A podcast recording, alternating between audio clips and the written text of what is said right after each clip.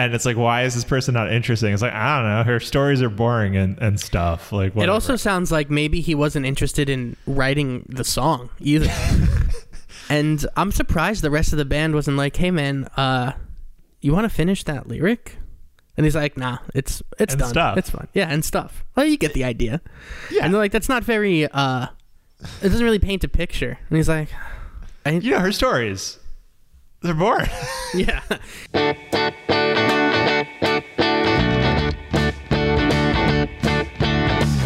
Hello and welcome to the Lyric Boys Podcast. I am Lucian Flores, and with me, as always, is Andrew Stieglitz. Andrew, say, hey, what's up? I'm not going to do what you tell me to do, ever. So I will not say, hey, what's up, content hounds. Content hounds at home, thank you for checking in and listening to the Lyric Boys Podcast. If you've never listened to this podcast before, it is a podcast where we take one of our favorite bands or musicians and we pick 10 of their lyrics. We take their craziest, zaniest, most funny, most absurd, most insane lyrics, and we talk about it. And we don't really analyze them in a way that someone with a really smart brain would do. We just kind of use them as a jumping off point for jokes and stories and what have you. But hey, sometimes we do not have really smart brains. Our brains are not really smart. Andrew, the audience at home, will they learn something? No. They might. They might. Just give them that. They need hope in these dark times. If you have more brain cells in your head than the collective 2.5 that we have, you'll learn something. Amazing. On this episode, we are talking about Interpol. And I'm not talking the International Criminal Police Organization. Oh, no, no. I am talking... the band Interpol. Shit. I need to look. I thought you were talking about the police organization. Fuck. All right. It's a curveball. Well, let's just keep going. So, Andrew, do you know who Interpol is? Do you want me to tell you who they are?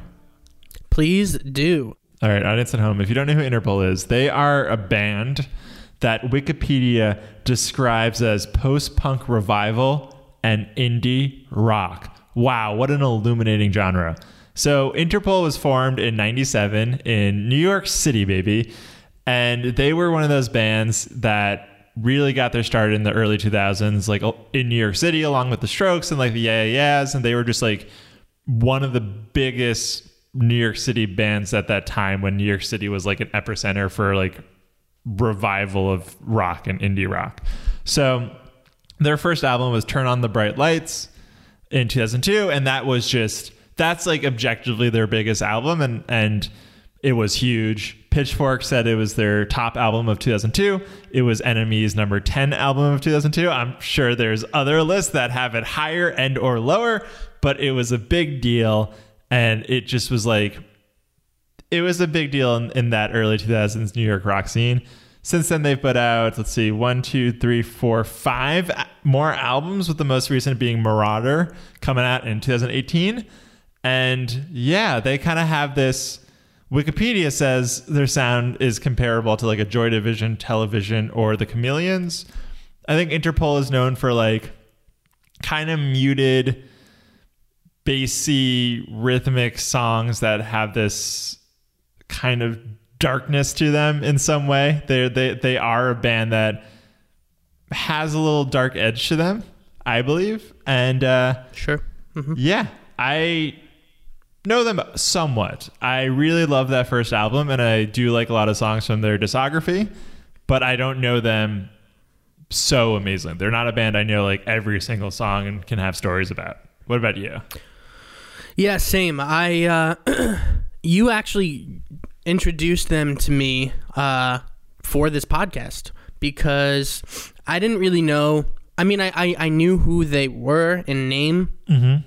but I didn't know, I really never listened to them, and I listened to the first album, and it's really, really good. Yeah. And I was actually listening to the second album a little bit today too, and that's also really good. So I'll probably listen to more after this, but that being said, all of my lyrics came from the first album, because that's really all I knew. It's weird. They're one of those bands that like You ever have those bands where you just miss, where you're just like, fuck, why wasn't I listening to this before? Like, what happened? How did I just miss this? Like, I knew of them, and they were always a band that was like, I heard them mentioned with other bands like The Strokes and like, you know, all those other indie revival rock bands. Yeah. And I they were always on my list to check out, but I never did. And I'm glad that I did. Sometimes my friends and I will be like, damn, there was all this really good music in the early 2000s in New York. Why weren't we part of the scene? Why weren't we going to those music venues? Because we were in New York at the time. Were we lame? And then it's like, wait a minute, 2002, I was in fifth grade. Yeah. I'm not going to, exactly. If I were going to, like, shows at, like, Webster Hall or, like, the Bowery Ballroom or whatever, like, fifth grade, being like, love Interpol, favorite band, like, that would be surprising and weird, so...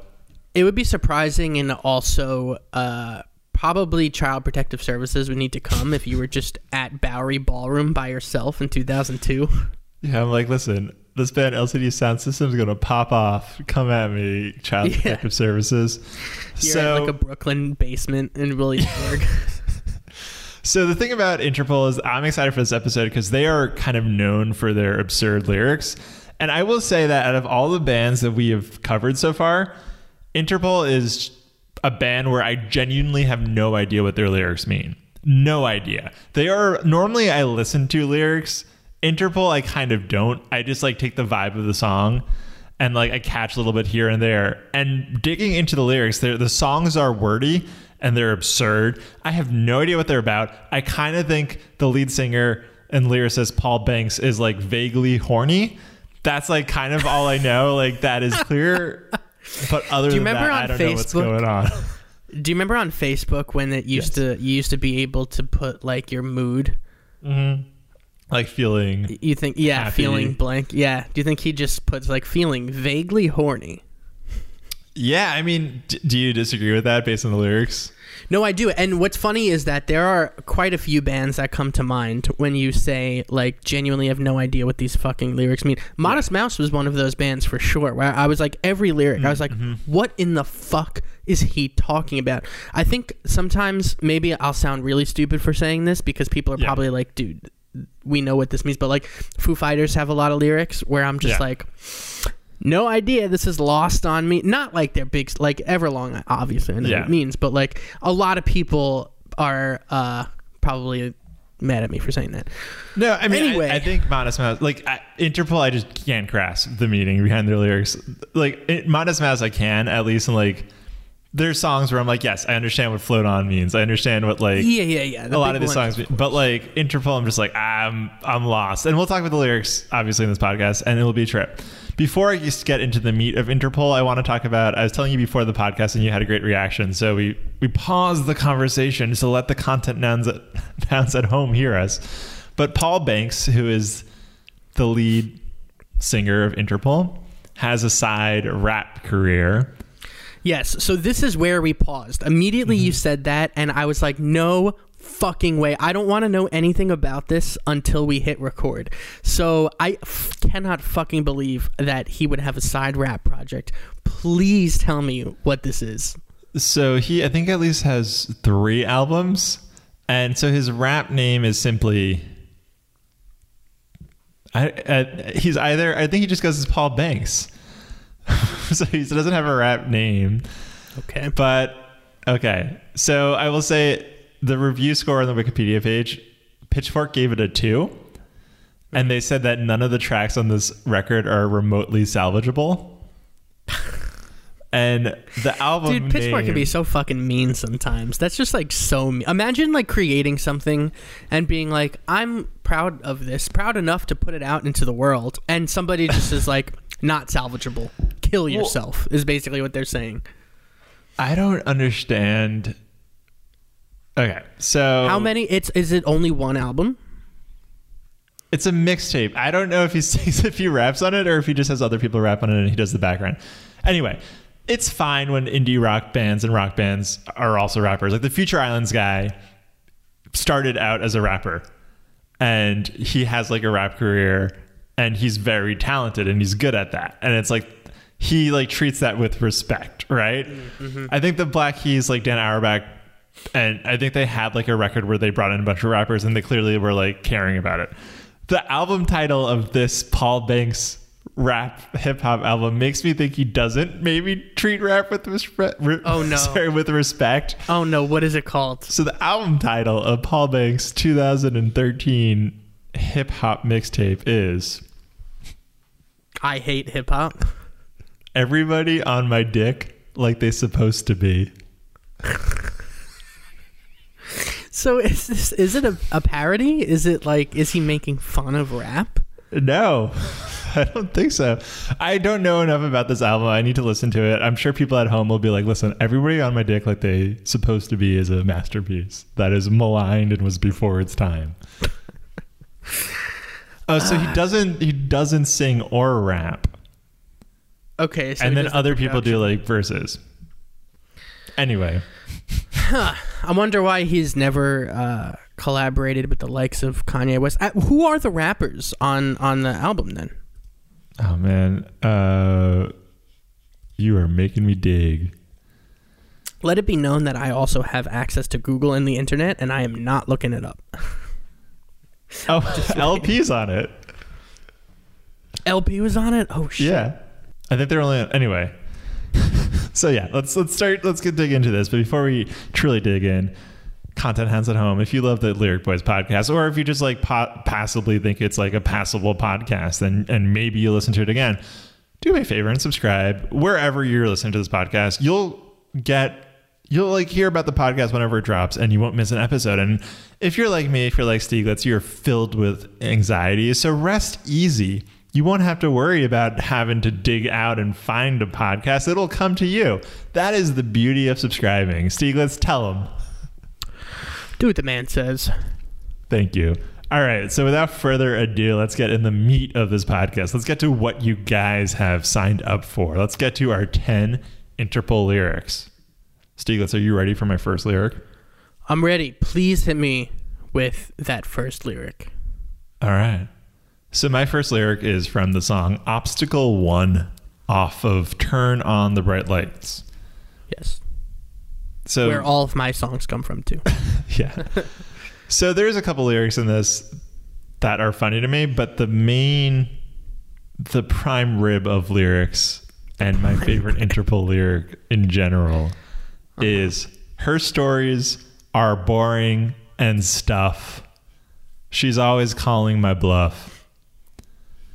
I love it because her stories are boring and stuff is just a hilarious way to describe like someone just like either like falling out of love with someone or not being interested in someone. And it's like, why is this person not interesting? It's like, I don't know. Her stories are boring and stuff. Like whatever. It also sounds like maybe he wasn't interested in writing the song either. He's like, and stuff is like a place filler for like, her stories are boring and like we're not a good match for whatever reason. Yeah. And I'm surprised the rest of the band wasn't like, hey man, you want to finish that lyric? And he's like, nah, it's done. Stuff. It's fine. Yeah. And stuff. Well, you get the idea. Yeah. And they're like, that's not very, it doesn't really paint a picture. And he's like, I don't give a fuck. You know, it's just like, you know, her stories are boring and stuff. Like, what more do I need to say? Like, yeah. He's like, we've all been there before, right? You know, her stories, they're boring. Yeah. And they're like, do you want to elaborate? What kind of stories? What stories is she possibly telling that are boring? Like, went to the supermarket today? I don't know, her stories. It's, yeah, there are times, there are people in my life in general that, like, I feel like, whose answers to things are kind of like this, and you always have to like dig deeper to be like, oh yes, dude, I yeah, the like, if you say, I'm trying to think of like, I mean, there are so many people who I feel like you're like, come on, just I can extract a little bit more information out of you, please. Yeah. There's something else going on there. How did you become a famous lyricist? If this is how you communicate. Yeah. Like the other band members are like, do you want to say more? He's like, nah. Like, why are her stories boring? I don't know. Like, and what else? And then you find out that like one of her stories included like a shootout with a crystal meth kingpin, and he's and they're like, "You didn't say this," and he's like, "To me, it was just stuff. It's just stuff. I've heard it before. I've seen Breaking Bad." I just don't know what other people have and stuff in their lyrics, so I do like that, because there are so many love songs and there's so many falling out of love songs.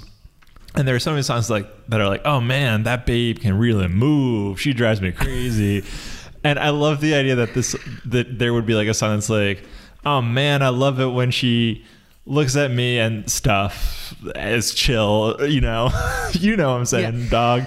It's interesting because like doing this podcast, we've found, or at least I have found, that a lot of people who write lyrics are somehow okay with, like, after writing a lyric, being like, that's it. I would like to cement this into my history. This is the line I want to be remembered for. I want it to be pressed onto vinyl, onto CD, and I want it to go out to millions of people in the world. That's it. And, like, this is one of those lyrics where I'm like, this is what you want to be known for. Like, this, her stories are boring and stuff. You want to print that on hundreds of thousands of copies of CDs and ship it out and sell it for $9.99. It's also like, it's not a flattering look to Paul Banks, right? It's not like, it's not really digging into this person. It's kind of, you know, it's not, the audience member is like probably more like, Paul, what are you talking about? Versus like, oh man, it sounds like this person so difficult to deal with. Yeah, it sounds like it doesn't make me want to like talk to this person either. Yeah. So just quickly, two other lyrics from the song, and I won't give them much commentary. It's just very Interpol. Like, the first lyric of the song is, I wish I could eat the salt off of your lost faded lips. Weird way of just wanting to make out with someone. You want to eat the salt from their lips and gain sustenance, and that's what you want to do. That's so disgusting. That's also such a hard turn from her stories are boring and stuff, because that is so specific. It's also eating the salt. I could just like, it seems like that person's like spending a lot of time on those lips. Just like gonna make sure they got every like. They've been making out for 48 hours. They are dehydrated. There's no moisture left, and he's like, now the fun begins. In this economy, it makes sense, baby. My first Interpol lyric is from the song "Say Hello to the Angels," off of the album "Turn On The Bright Lights." Which all of mine, I feel like I don't have to say that anymore, because that's the one. Yeah. So the lyric is, when I'm feeling lazy, it's probably because I'm saving all my energy to pick up when you move into my airspace. That is a savage attack. It is.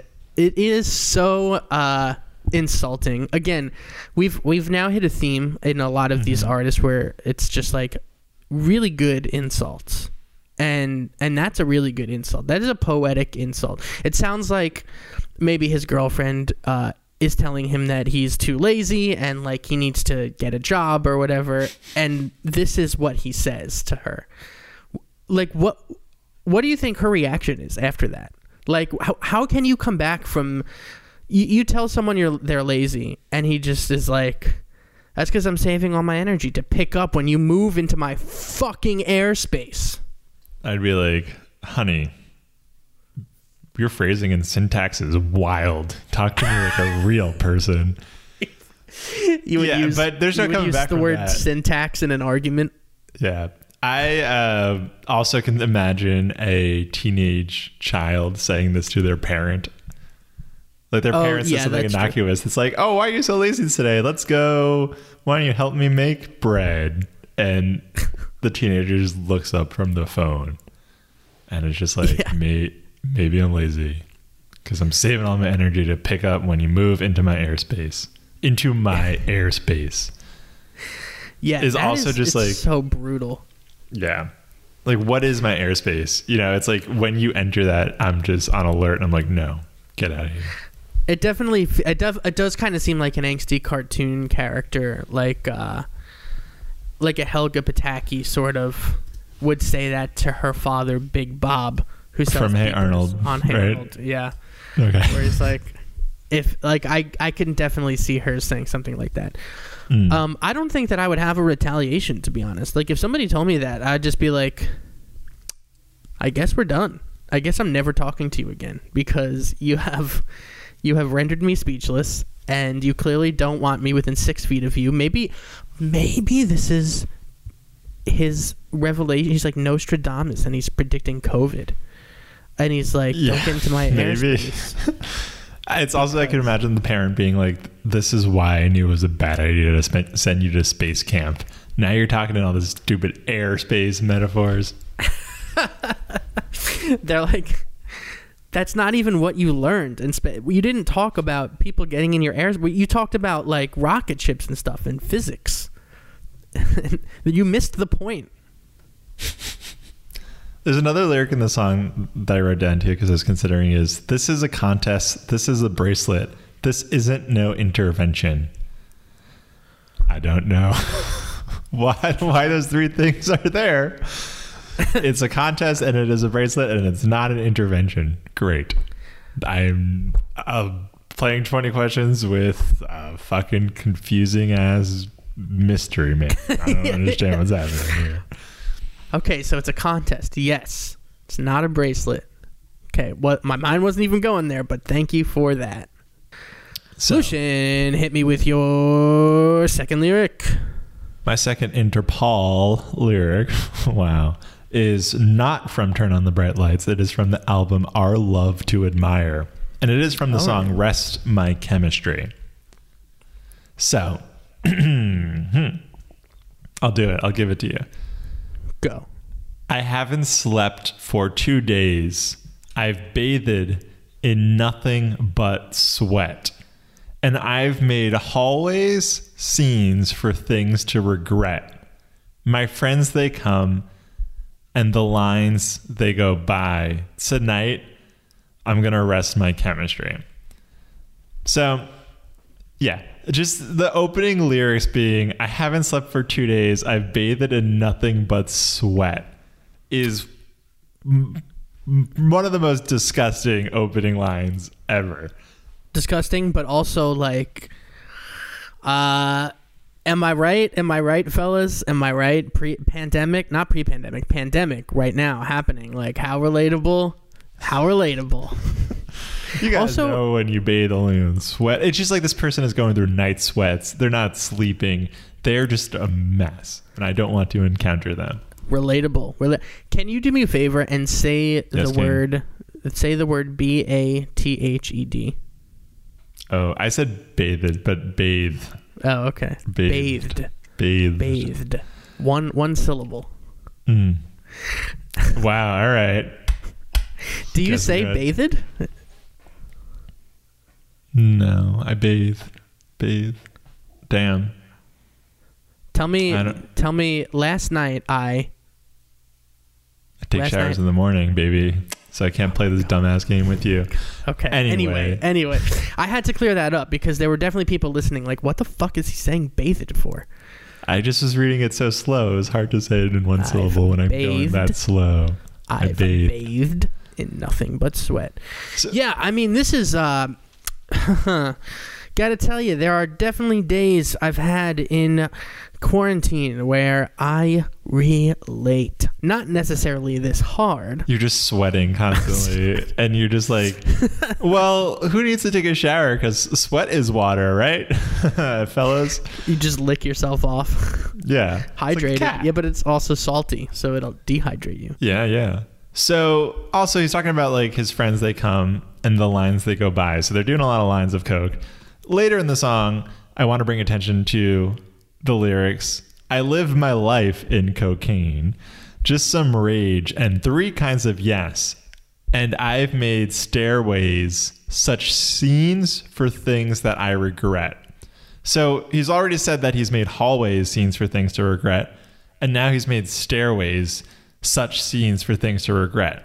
And so this guy's living a life of a party. It's a nonstop bender. His friends are coming and going. He's wired. He's awake. He's sweating. What is he doing in hallways and stairways that are horrid, that are just embarrassing? For some reason, I conjure up... Okay. Yeah, go. The image that is conjured in my mind, because my mind is fried, is the movie The Room, which is one of the worst movies of all time. Yeah, have you seen that movie? One of the best worst movies of all time. Probably the best worst movie of all time. One of the first scenes of that movie is just like the main character's wife having sex with the main character's best friend on a stairway. In a stairwell. So I think of that. That's it. For like an hour. It's so long, right? Isn't that like the longest sex scene? It's so fucking horrible. So but to me, I'm like... It's that kind of regret. Yeah. I just think of The Room and that cheesy ass soundtrack and those candles and that waterfall and just like that's clearly Paul Banks is talking about The Room, a movie that came out, I think, a year after this album. I'm also really glad, I was going to say, that I don't live in the same apartment complex as him, because I feel like coming home from a long day, you're working, you open the door and you in the stairwell and he's there just doing the most horrific things. He's like naked, sprawled out on coke. I guess taking a shit, like it sounds like he's doing some horrific things. And I feel like maybe his landlord was called once or twice, like, hey, you gotta take care of this guy. Yeah. He's just like, he's just going crazy in the hallway. They're like, dude, just do it in your house. Do it in your house. We don't need that now. You are right outside your apartment. If you go in, it's fine. When you're right outside your apartment, it becomes a fucking problem for us. Anyway. Give the audience your second Interpol lyric. My second Interpol lyric is from the song Roland. The song Roland. Another Bright Lights lyric. My best friend's a butcher. He has 16 knives. He carries them all over the town. At least he tries. Oh, look, it stopped snowing. My best friend's from Poland. And, oh, he has a beard. But they caught him with his case in a public place. Now, no idea. This is the most squirrel brain thing I've ever fucking heard. It's like breaking it down, he's talking about his best friend's a butcher who has 16 knives. And then in the fucking middle of like describing this person, he just goes, oh, look, it stopped snowing. And then he hard pivots to another best friend who's from Poland, and oh, he has a beard. And they caught him with his case in a public place. He finished that little anecdote, but again, this is like another one of those lyrics where it's like, this is like what you've settled on. Like, how is the band like accepting? Like, is this the final draft? This is what we're going to be recording and pressing into 900,000 copies to send to Best Buys and Targets and Tower Records all across America. So two things. Yeah. It just works. That's the thing. It's like, I don't question it because these lyrics are bizarre and I have no idea what they mean, but clearly it works. The way he sings these lyrics, the way it sounds on top of the music slaps, right? It's great. Yeah, yeah. And that's why when I listen to Interpol, I'm never like really digging into the lyrics like I am for other bands. Mm-hmm. So something's working there, right? It's like him just saying that her stories are boring and stuff. The way that's delivered in that song is fantastic. Like, mm-hmm. It's great, and it makes me happy. But it's like when you step back and you're like, all right, what? It's also, this reminds me of like a little kid just telling a story in some way. Oh, yeah. It's like, it is. My best friend's a butcher, and he's got so many knives. Oh my God, it stopped snowing. And then I got this other friend from Poland. He's got a beard. Oh my God. And, it's like amazing to him that this guy has a beard. Yeah. And oh, did I forget he has a beard? Oh my God. He's from Poland. Ugh. It also is like, and if you put it in that perspective, like a little kid telling their parents a story about their best friend, and their parents are like, oh, you made a new friend in school? And he's like, yeah, he has a beard. The parents are immediately like, what happened? This is problematic. His name, Santa Claus. Yeah. Oh, okay. I will say maybe he does that as a songwriter, because I know that I've written most songs that I write. I start with like bogus lyrics that are kind of nonsensical, just to like put a melody to something. Yeah. Like, I want to speak on the spoop-a-dop.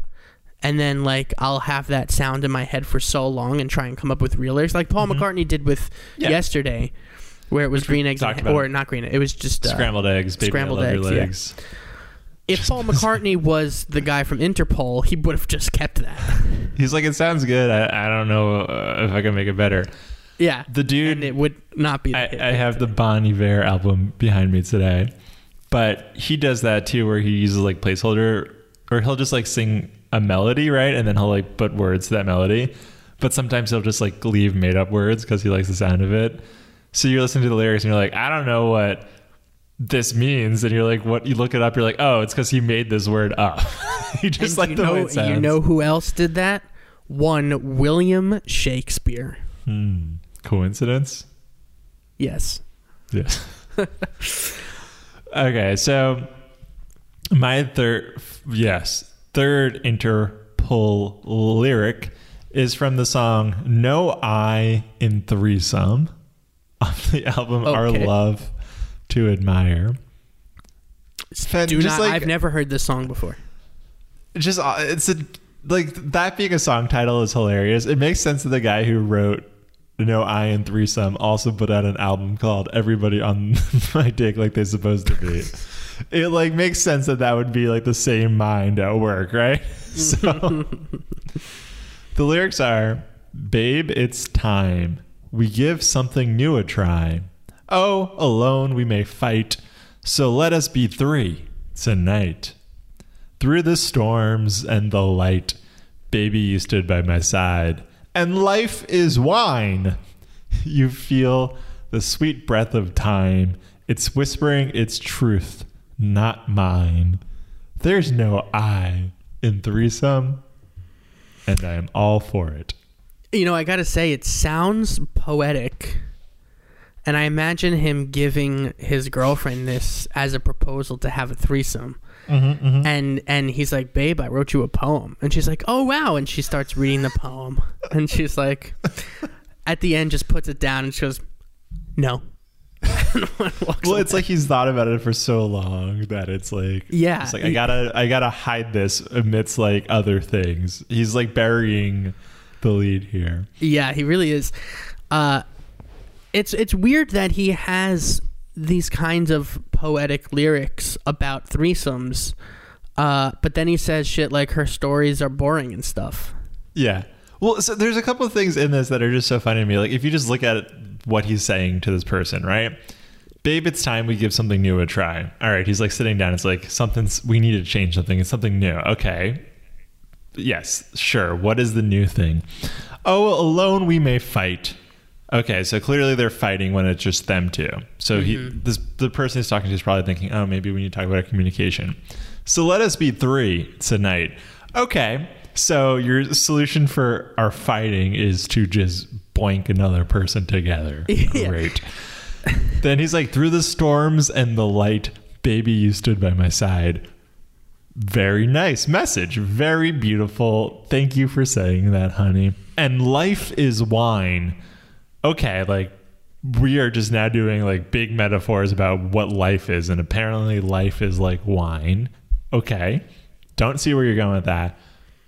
You feel the sweet breath of time. It's whispering its truth, not mine. There's no I in threesome. That is so bizarre to me and so funny, because that's him basically saying time whispers its truth, and it's not my truth. Time wants us to have a threesome. It's time. It's and God. It's God. God spoke to me. He said, "Let's have a threesome." God spoke His truth, not mine. God it also, did. Like, it, this scenario to me, I'm picturing like a whole story in my head of like she's like mad at him. She's like, "Listen, we need to talk right now, okay? The other night we were out, and your friend went up to my face and called me a bitch, and you didn't defend me." You let him call me a bitch. And I'm pissed about it because I feel like, you know, That's very rude. And okay. I didn't like that. I didn't appreciate it at all. And he's like, look, I have the perfect solution. I know that this has been on your mind. And here's what I'm going to propose. You know that girl who was in the bar when he was calling you a bitch? Do you want to... But it's time who is making this choice for me. And yeah, well, she's like, it's, what? What are you saying to me? And he's like, no, hear me out. You know the Bible, right? You know how God is always presenting himself in weird ways? Well, after my friend did such a heinous act, which I am sorry for, God came to me and said the only way to make up for it, is to have sex with that other hot girl in the bar. And we don't know the end of the story. Maybe she does. Yeah, you just got to listen. All right, Stieglitz, give me your third Interpol lyric. My third Interpol lyric is from the song Hands Away. And the lyric is, will you put my hands away? Will you be my man? Serve it up. Don't wait. Let's see about this ham. Another like squirrel brain moment. Yep. Of, like, let's see about this ham just kind of comes out of nowhere. And it's yeah. Once again, you listen to the song. It's delivered totally fine. Like you listen to it and you're just like, okay, cool, jam. But when you just say the lyrics and you're just like, wait a minute, what is happening? Why are you like needing to see about this ham in the middle of this?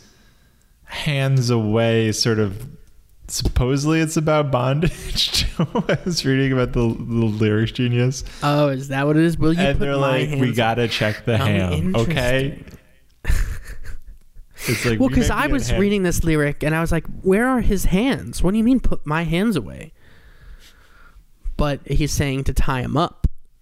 Tie me up, serve me up. But before that, okay, that ham has been in the oven a while, and it better not overcook, because I don't eat no rubbery ham in this household.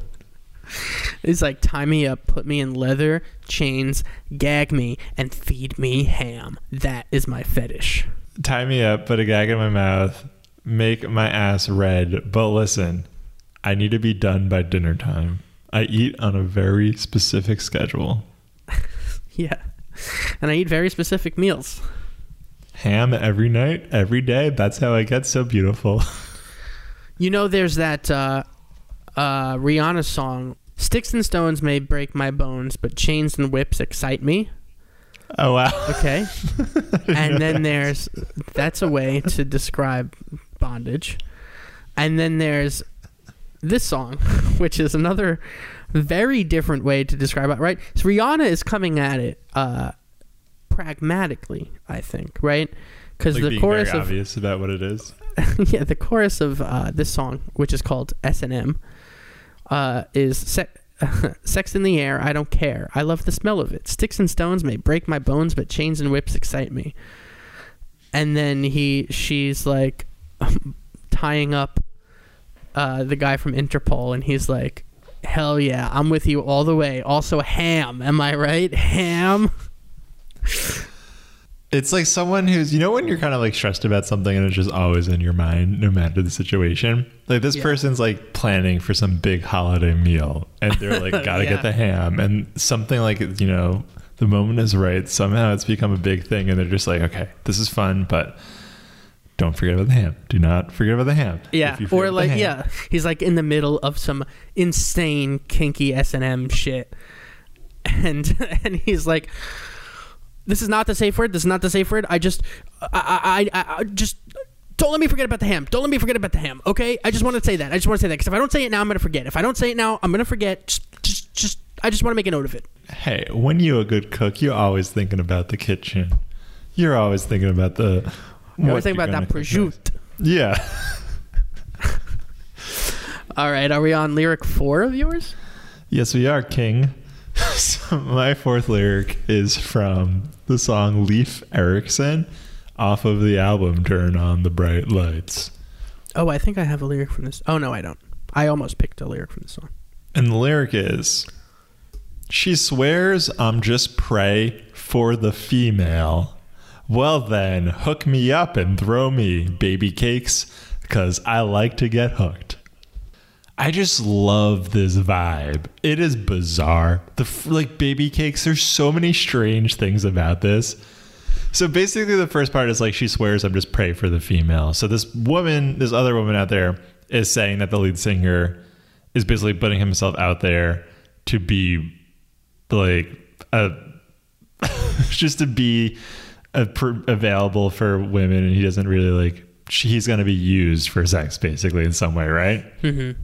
And then his response is, well, if I'm going to be used for sex, well then hook me up and throw me baby cakes, because I like to get hooked. It is so amazing. Sounds like another kind of bondage thing. Also, yeah, but baby cakes is a hell of a choice to make there. Yeah, it is. I could easily see this in a 1950s, like not actually in a 1950s movie, but that sort of voice. James Stewart. I was thinking Jimmy Stewart saying it, or like a Cary Grant, or... what is his name from Casablanca? Humphrey Bogart. Yeah. But I feel like you could probably do a better accent of any of those instead. But just the idea, it's like... I can't off the top of my head. I'd have to listen to them. Yeah. I'm not even going to try because I'm awful at accents. But I just love it. I just want an excuse in my life to say, well, then hook me up and throw me baby cakes, because I like to get hooked. I think that well, that would make up. He says that twice. What does he want to be hooked up to? Like, if he's prey, does he want to be hooked to like a fishing line, or what? And then he's like, "Cause I like to get hooked." I feel like this is one of those lines that he's trying to make into a phrase, yes. And he says it in his life all the time. And like something happens, something goes wrong, and he's like, "Well, hook me up and throw me. Am I right?" And everybody in his life is like, "Stop saying that. It's never going to become a phrase. Stop." I could also see this in another situation. Instead of like she swears, I'm just prey for the female. It's like you're eating too many chicken wings at a bar. And your friends are like, Lucian, like, you're going to fucking explode. You're eating so much chicken wings. Like, you are foaming at the mouth. You are crying.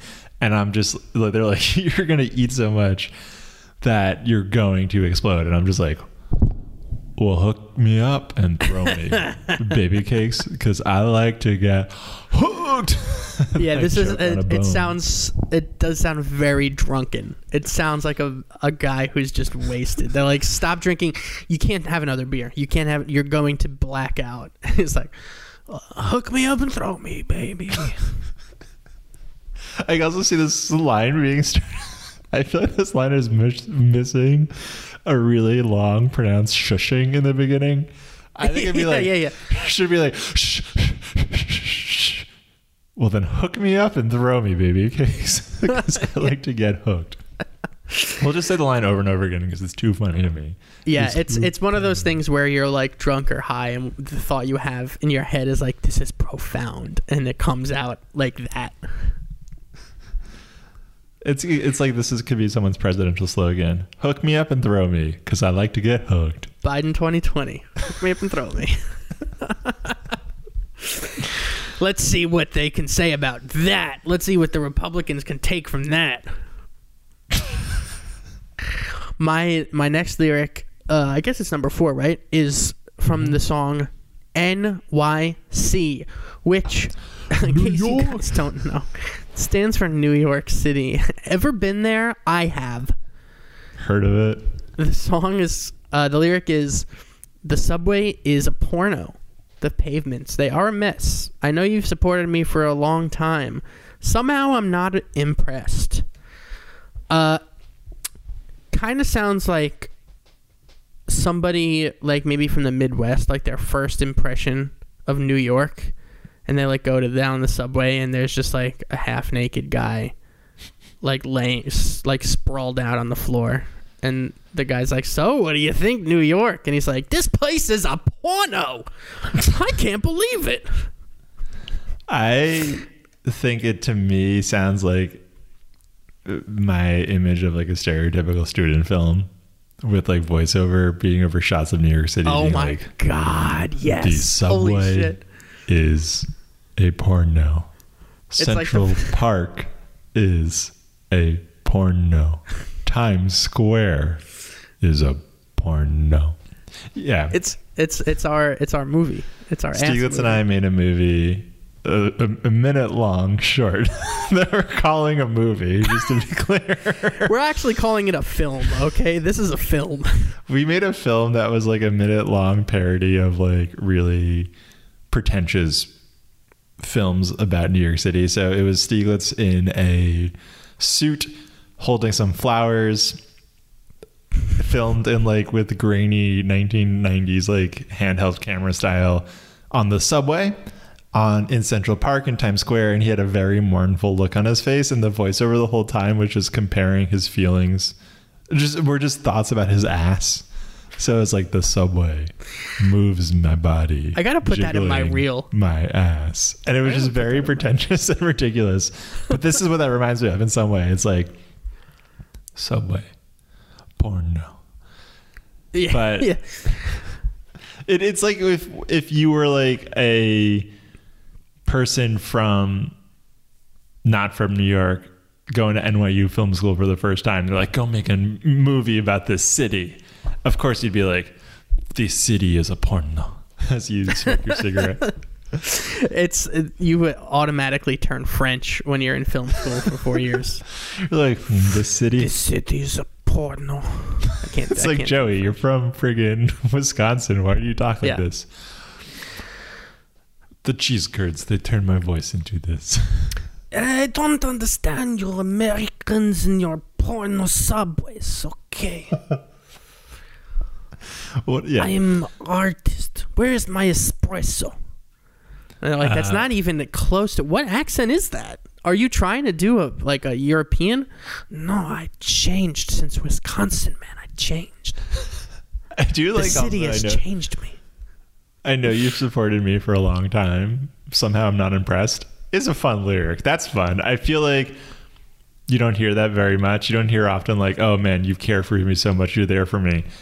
But whatever, I don't care about that. You're boring and stuff. Yeah. You know, I kind of like that because there's a lot of lyrics that are like, that are the opposite, where it's like, yes. I've supported you for so long, how can you leave me? I kind of like that this lyric is from the other perspective. Of yes, like, me too. Yeah? Like, I don't owe you anything. Like, I don't fucking care. Like, the person is like, but I paid for all this stuff. I took you to Broadway shows. I did this for you. I let you sleep on my couch. It's like, so I don't, what do you want from me? Yeah. I like that too. I do like that vibe of it for sure. Yeah. That is, it's different. It's also, has nothing to do with the subway being a porno, but I like it.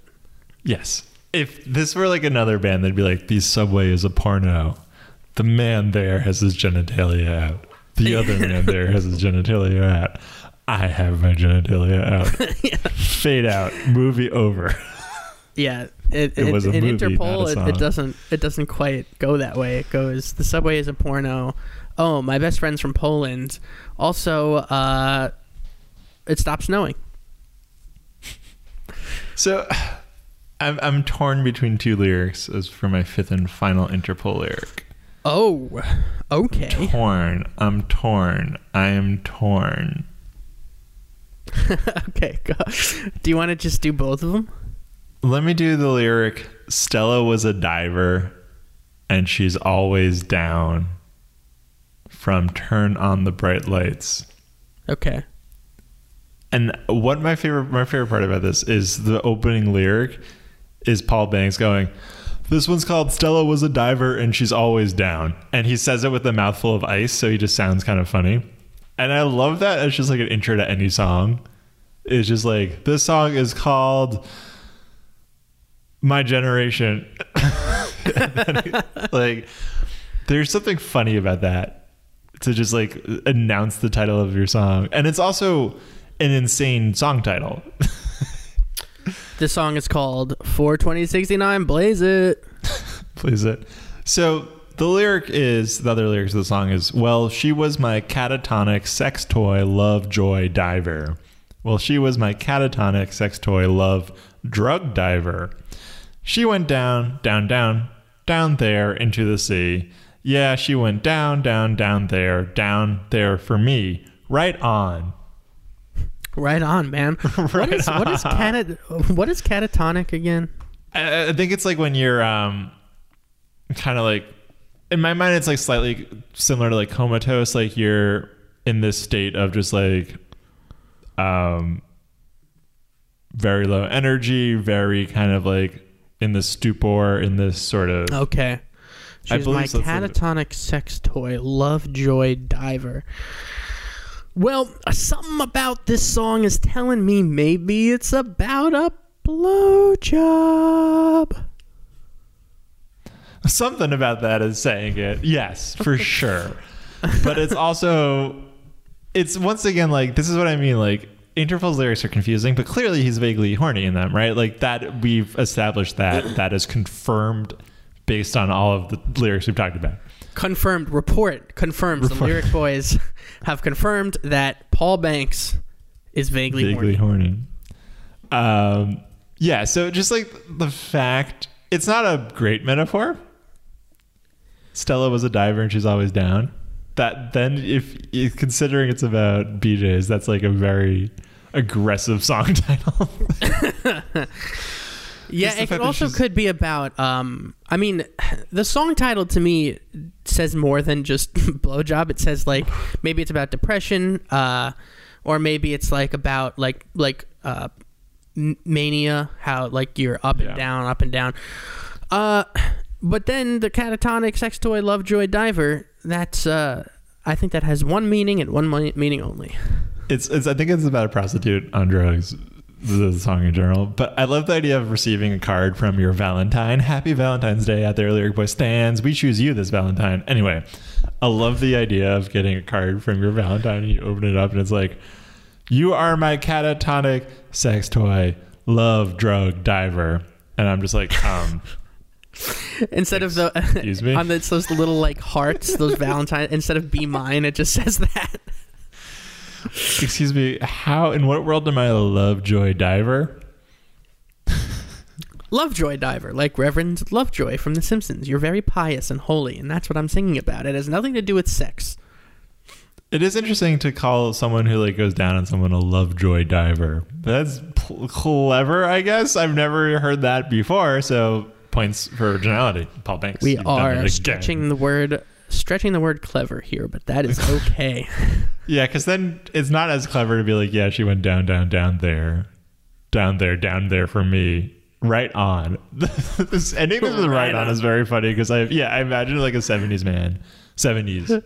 Yeah. Like giving a thumbs up. Like, right on. Yeah. Yeah, he's like got the mustache. American flag bandana and a mustache.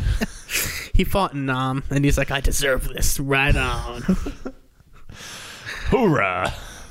Anyway. Andrew, give me... It feels like it's time for my last lyric. Your fifth and final Interpol lyric. Yeah, my fifth lyric is from the song PDA, which might stand for Public Display of Affection. Maybe it does, maybe it doesn't. But the lyric is, you're so cute when you're frustrated, dear. You're so cute when you're sedated, dear. That is... problematic. I love this song. This is Interpol's, I think, best song, and it slaps. But I love how I was thinking about picking this lyric too, so I'm glad you did. You're so cute when you're frustrated, dear. It's so like, if hearing that would just like drive me friggin' crazy. If someone's like, if I'm annoyed at something, they're like, oh, you're so cute when you're annoyed, and I'll be like, motherfucker. Yeah, it's very backhanded. Yeah, you're so cute when you're frustrated, baby cakes. But also, the way dear is delivered in the song is very, like you said, backhanded. It's done in the sort of like prodding, poking way. It's like, dear, and it's... Yeah. It's not a good relationship for sure. I don't think any of these relationships in these songs are good. I don't think any of these are healthy, # thriving. Yeah, these are, and it's not just the like I loved and lost kind of relationship. It's like a passive aggressive, like everybody is just stabbing each other in the front and in the back, and It's not good. It's not the way that this guy tries to make up for shit is by proposing threesomes. There is an Interpol lyric where he's talking about his lover being like, you go stabbing yourself in the neck again. So that is happening. Oh, wow. I didn't even know that, but there we go. He clearly doesn't have any remorse or feelings. I think he's a sociopath. I can say that. Another lyric in the song that I was thinking about picking too is another savage insult is, you are the only person who's completely certain there's nothing here to be into. And that is like such a savage line in my mind, like going out with someone and like going out to a bar, hanging out with friends, and that person is just like not having a good time. And it's like that boiling of frustration being like, you're the only person in the world who thinks there's nothing fun about tonight. Like, or like, it's like also that idea of like someone who's just not into anything, or like thinks it's kind of like cool to not be into anything or not like care about anything. The like the sort of detachment from liking things. So it's like you like everyone loves these bands or likes one of these movies or whatever. They are popular and you don't like anything. What is wrong with you? Oh yeah. Those fucking people suck, man. Like, I feel like we got so much of that at, gonna shout it out again, but at BU there was so Boston much of University. That. Like, have you ever? And this happens to me. It happened to me a lot at BU, and it made me really upset when it happened. Have you ever showed somebody a band that you were really, really into, and you're like, oh, you're gonna love this band. They're so fucking good. Listen to this, and you press play, and you can immediately feel the vibe of just like the person thinking like this shit sucks, and then you're like, oh. So you don't like it? And they're like, no, and here's why. And they just like list reasons like, this is terrible. Because that's happened to me a number of times. And I've just like stopped showing people bands that I've liked because I was like, whatever. It's just going to make me upset. Yeah, that happens. I mean, I feel like I've probably been on both sides of that, to be honest. And I'm trying to not be on that. I like don't think I'm on that critical side anymore. But for sure, I probably had done that in the past too, and that's douchey and annoying, and I apologize. No, I mean I've been on like the side of it where I try and recognize when I'm on that side to recognize like, all right, I don't want to hurt this person's feelings. Yeah, exactly. Just to be like, oh yeah, this, you know, the most I'll say is that like, oh, it's not really my thing. That's what I'll say.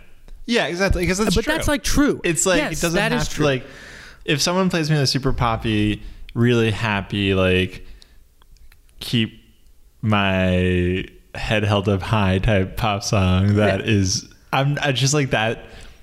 I could appreciate why you like this and why this is good for you, but that's just never gonna be my thing. That is never gonna be sure what I like, and it's But other people like are like, hell yeah, now I'm feeling swaggy and I'm gonna work and I'm gonna make some deals or whatever people do with jobs.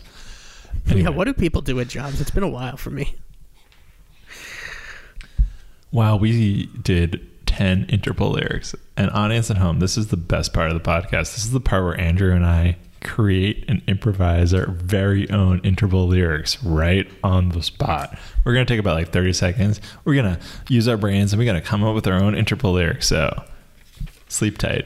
This is another band where it's like, what? I mean, how are we going to... There's nothing like to go off of here. Yeah. I'm just kind of like imagining the way their songs sound, which are like do do do do do do do do boom boom, which is not helpful. Nice. Mm-hmm. Okay, this is the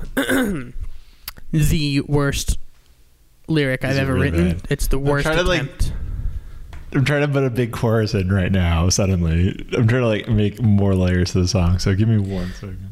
Okay, mine are like in the true vein of. Interpol style, it's meaningless nonsense words. All right, give me one second. All right, so my Interpol lyrics are very good and great.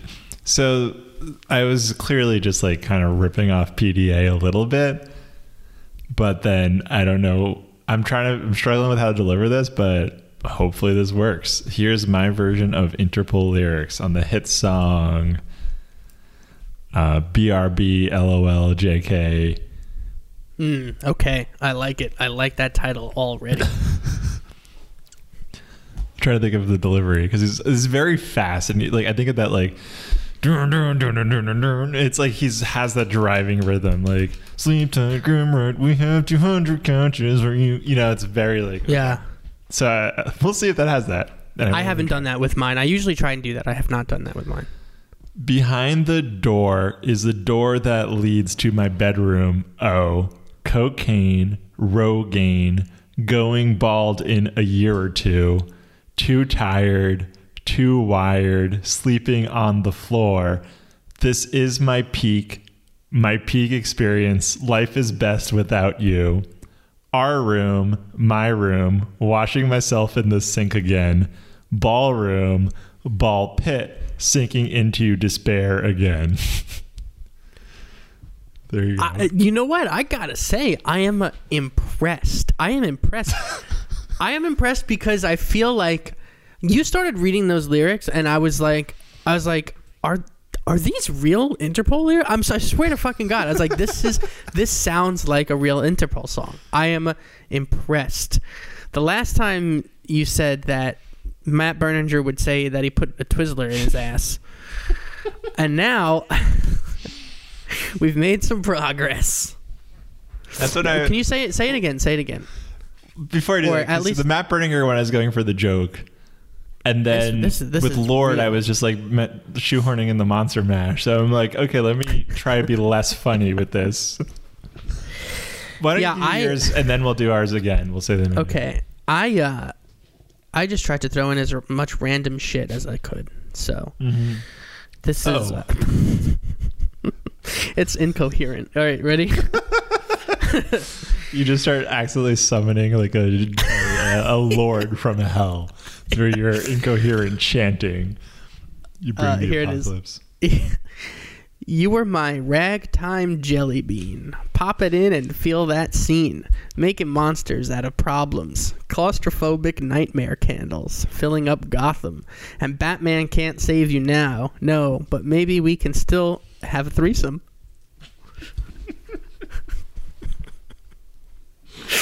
Lucian has lost his fucking mind right now. That is... You're my ragtime jelly bean. Makes me want to cry. That was the first fucking thing that popped into my head, I swear to God. And I don't know what it means, but I was like, I feel like I could see it being a lyric. Well, I'll say if those are Interpol lyrics, well then hook me up and throw me, baby cakes, because I like to get hooked. I should make a song that has "You're My Ragtime Jelly Bean" on it. You're my ragtime jelly bean. So, all right, we'll do them again. We'll say them again to the audience at home, I guess. Yeah, let me hear yours one more time. This is from my song. LOL, JK, BRB, or whatever it said. It's a sad song of despair, clearly, in repetitive words. Behind the door is a door that leads to my bedroom. Oh, cocaine, Rogaine, going bald in a year or two. Too tired, too wired, sleeping on the floor. This is my peak experience. Life is best without you. Our room, my room, washing myself in the sink again. Ballroom, ball pit, sinking into despair again. Boom. It's definitely paints a picture, first of all. It paints a picture of a broken, aging man who is resisting that age but still has to come to terms with it. He's partying, right? But he's going bald. He's getting older. He's washing himself in the sink because he can't bring himself to take a shower, right? I like that. I love the imagery. This could also be an Idols lyric too. I feel like Idols. Washing yourself in, yeah. Idols have like cocaine, Rogaine, pissed in the kitchen sink again. Yeah, yeah. Thank you. Paul Banks, hit me up on the internet. If you want to write a song about being sad and aging and falling asleep on the floor instead of your bed and sleeping and washing yourself in a sink and Or ragtime jelly beans, if you want to. Give me your lyric again. All right. You were my ragtime jelly bean. Pop it in and feel that scene. Making monsters out of problems. Claustrophobic nightmare candles. Filling up Gotham. And Batman can't save you now. No, but maybe we can still have a threesome. This kind of sounds like a really bad, like, 2020 type television show or Investigation Discovery. Like, the narrator's like, what was the candles line? Claustrophobic nightmare candles. Claustrophobic nightmare candles filling up Gotham, and Batman can't save you now. And that is the story of how these two former beauty queen twins were slaughtered by a school teacher. Tonight, like, wow. On Unsolved Mysteries, claustrophobic nightmare candles. And you're like, oh wow, it's just like that type of that type of just language. Batman can't save you now. yeah. Two girls gone missing. Batman can't save you now. It's like, wow, you're really undercutting the severity of these incidents with these catchphrases you've created. Investigation Discovery canceled after 30 years for insensitive remarks against two girls who went missing. But were later found that afternoon. Yeah. Narrator fired from VO job forever. Hey, if you enjoyed this podcast, if you enjoyed this deep lyrical analysis into Interpol and everything you've learned today, if it was meaningful to you, if you had fun, if you shed a single tear of happiness and or despair, do me a favor and subscribe to the Lyric Boys Podcast. We love that. It fills our life. Okay, I'll say this. If you want to subscribe to the Lyric Boys Podcast, well then hook me up and throw me baby cakes, because I like to get hooked. And we want you to get hooked, baby cakes. And if you want to hook yourself up and throw yourself into the baby cakes hooked world, whatever that means, you can subscribe to Lyric Boys Podcast, and that's how you'll always get every episode on iTunes, Spotify, Overcast, wherever you listen to your podcast. And hey, we are on social media. You just hit the @ symbol and you type in The Lyric Boys, and you'll find our Instagram and our Twitter and our Facebook. We're also on YouTube, and you can watch our podcast there. You can see your faces. You could put image to the magic in your ears. And that's it. I'm tired and I don't know what to do. I'm going to go wash myself in the sink. What are you going to go do, Stieglitz? I'm going to go to Freelancer NY.bandcamp.com because I like the song that's playing underneath here. You mean this one that objectively slaps? Yes. I like it. And coincidentally, I also made it. That being said, oh, wow. Freelancer, my musical project. I'm the king of transitions. I'm the absolute. That was a good transition. I was very proud. Freelancer, my musical project, is something that I do sometimes. Anyway, if you like it, go listen to it. I will never be hired by anybody to make a promo for anything. Amazing. All right, you ragtime jelly beans. It's time we go home. So have a good, safe trip to bed. I don't know what to say. Good night and good luck.